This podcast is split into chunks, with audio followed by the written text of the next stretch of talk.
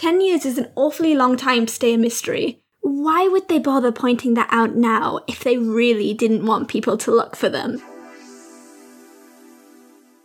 The person, the myth, the Coast Venus legend themselves, the writer. The writer. I still don't see why I should tell you how to find the writer.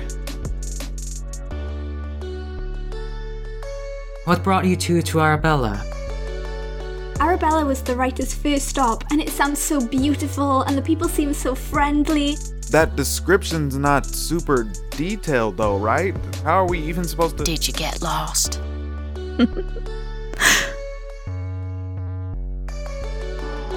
well, it's been 10 years, right? People change, I guess.